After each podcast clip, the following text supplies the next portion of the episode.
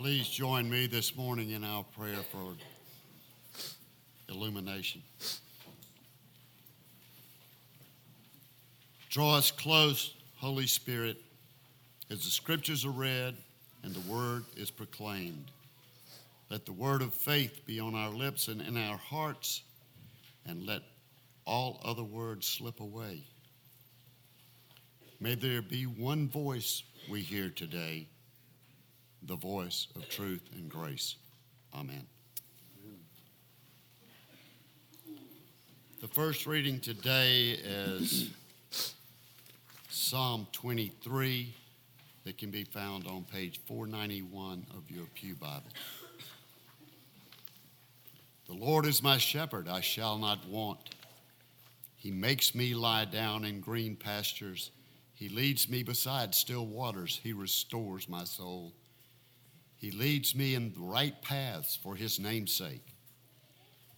Even though I walk through the darkest valley, I will fear no evil, for you are with me. Your rod and your staff, they comfort me. You prepare a table before me in the presence of my enemies. You anoint my head with oil, my cup overflows. Surely goodness and mercy shall follow me all the days of my life, and I shall dwell in the house of the Lord my whole life long. This is the word of the Lord. Thanks be to God.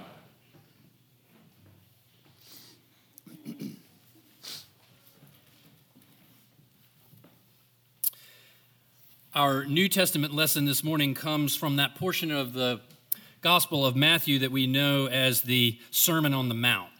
We will read from the sixth chapter, verses 25 through 34, and these are the words of Jesus. So listen now for those words that Jesus has for us on this first Sunday of Lent. Therefore, I tell you, do not worry about your life what you will eat or what you will drink, or about your body what you will wear. Is not life more than food, and the body more than clothing? Look at the birds of the air. They neither sow nor reap nor gather into barns, and yet your heavenly Father feeds them. Are you not of more value than they? And can any of you, by worrying, add a single hour to your span of life? And why do you worry about clothing? Consider the lilies of the field, how they grow. They neither toil nor spin, yet I tell you, even Solomon in all his glory was not clothed like one of these.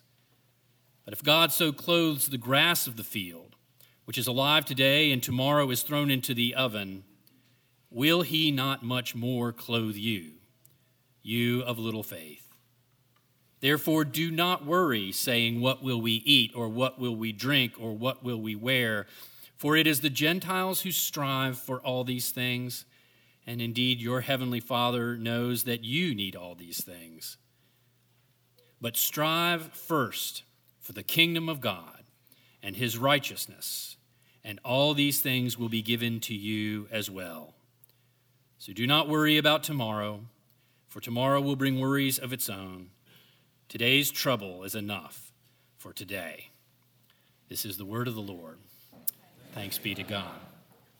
So, during this season of Lent, as um, small groups in our congregation read together the book Neighborhood Church by Krin Van Tatenhove and Rob Mueller, our Sunday services will highlight some of the themes that those groups will be discussing each week.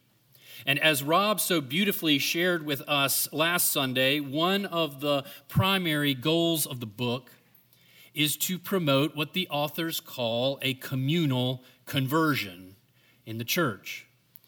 Now, this radical mission, should we choose to accept it, would turn us away from a mentality of scarcity and fear and turn us toward a mentality of abundance and hope. American Christianity is always focused on conversion as a critical moment of personal revelation when we are convicted of our sin and simultaneously drawn to Christ as the means of salvation from that sin. And as it was with the Apostle Paul on the Damascus Road, conversion is a radical change of direction.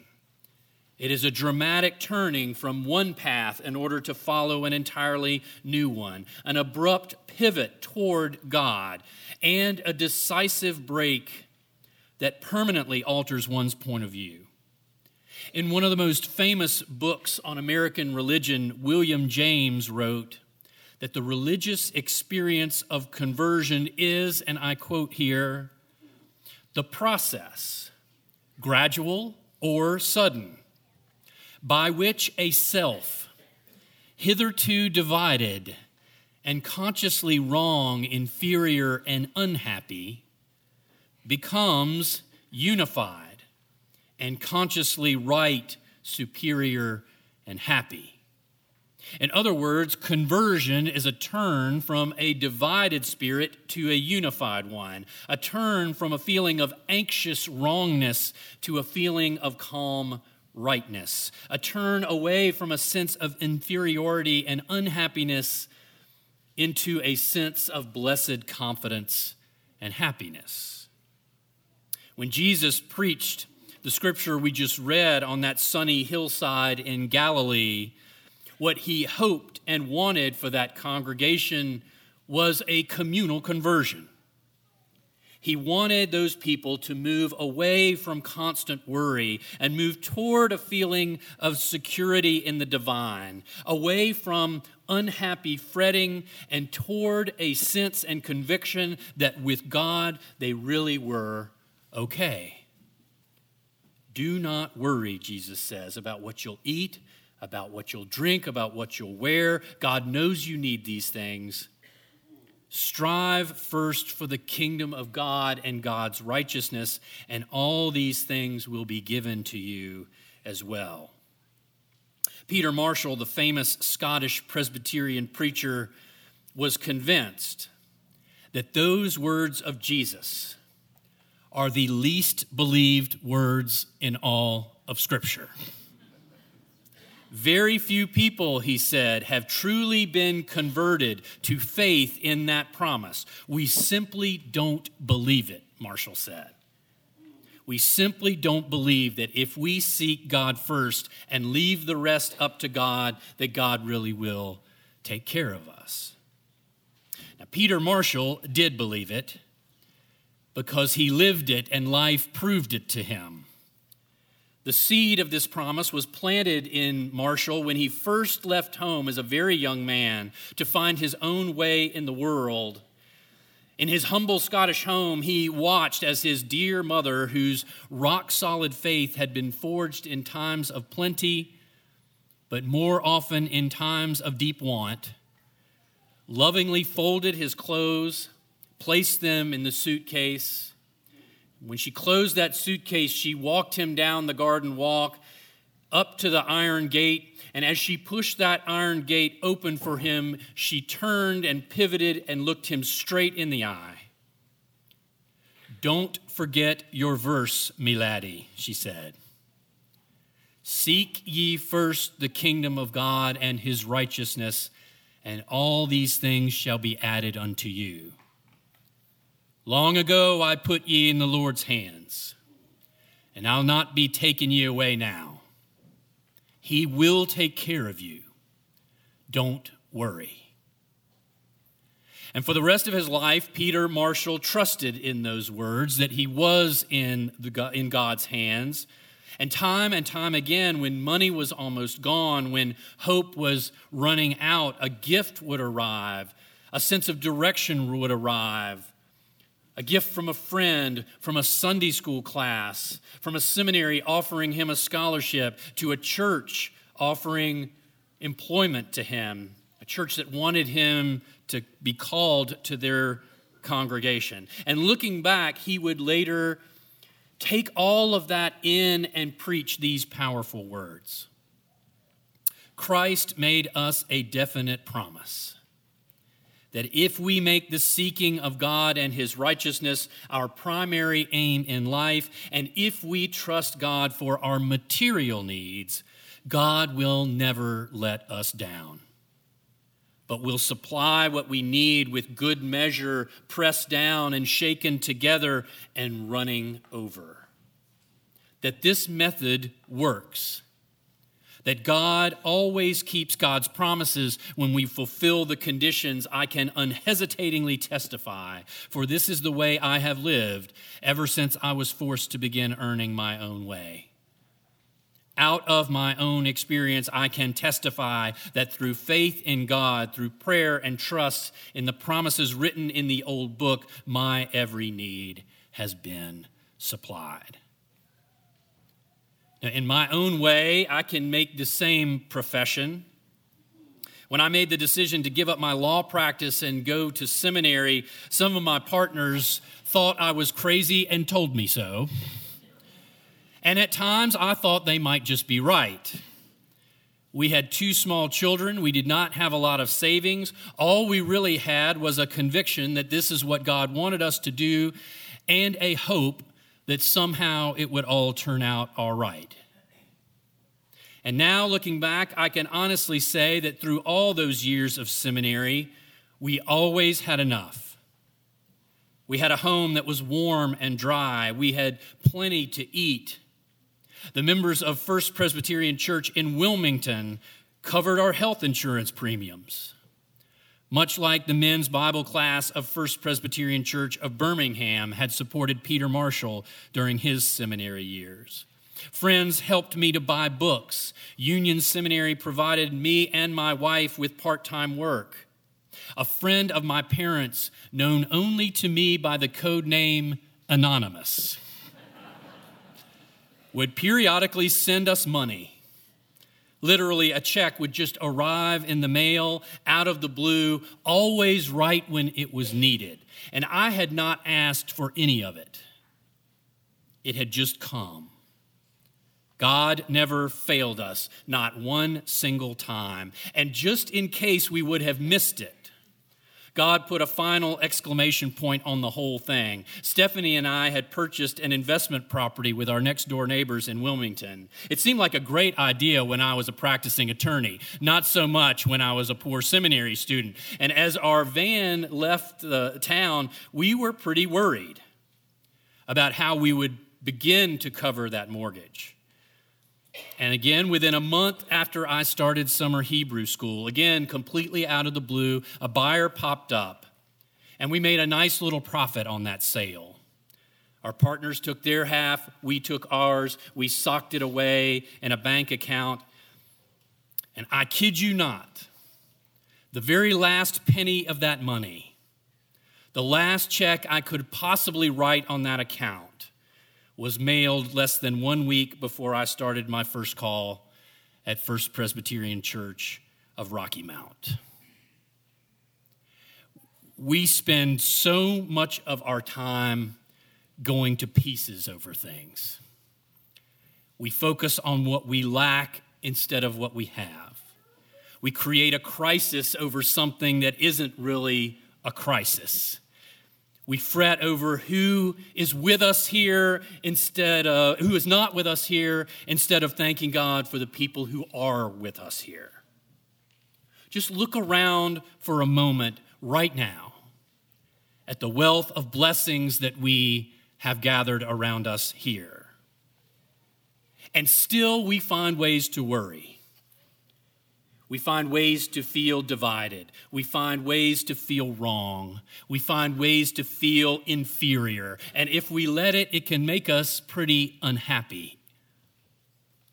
What we need is a communal conversion, a conversion to the conviction that we really are safe with God, that God really does keep God's promises, that if we will simply let go and go all in with our trust for God and our service of God, that we will always have enough.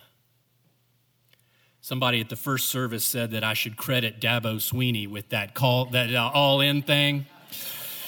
It's a nice phrase, but he's not the first one to say it.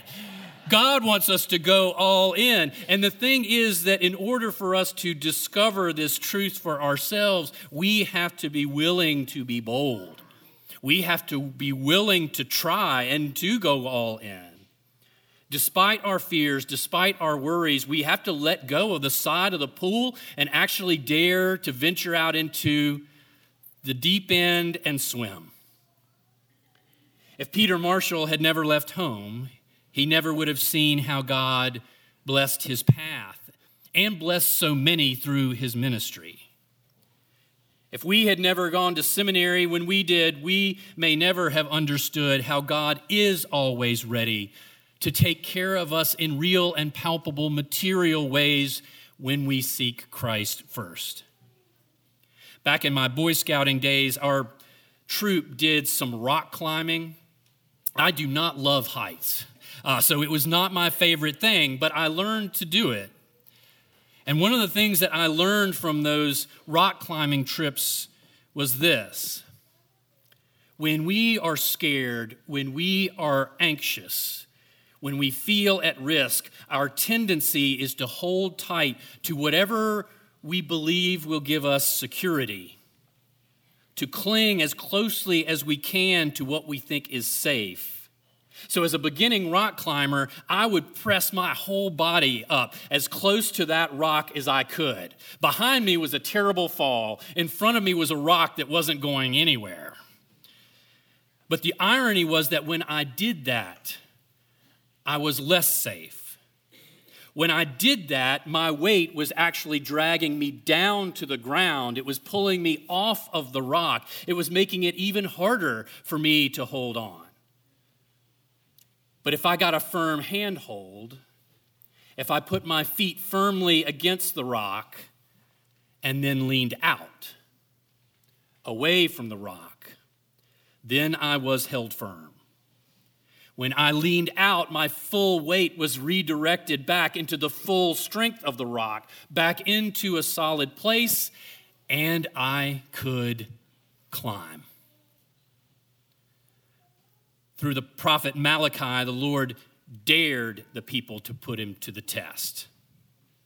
God dared them to do it. Bring the full tithe into the storehouse, God says. Give yourselves fully to me. Put yourselves fully in my care and see if my promises really are sure. Lean out from whatever rock you have been clinging to closely. Lay your worry aside. Trust me. And this is God's message. These, this is the concluding passage in that portion of Malachi. Put me to the test, says the Lord of hosts and see if I will not open the windows of heaven for you and pour down for you an overflowing blessing. Who would not want what God is offering? the ability to turn away from worry, to turn away from fear, to turn away from dividedness and wrongness and unhappiness, and to embrace a new life of trust and security and wholeness and happiness.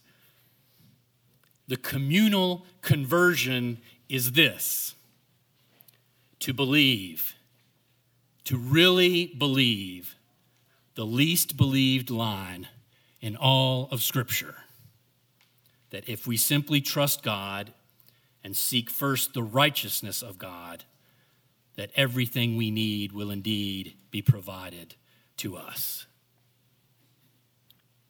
Dare to put God to the test.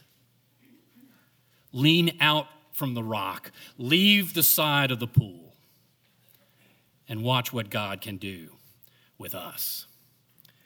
Amen and amen.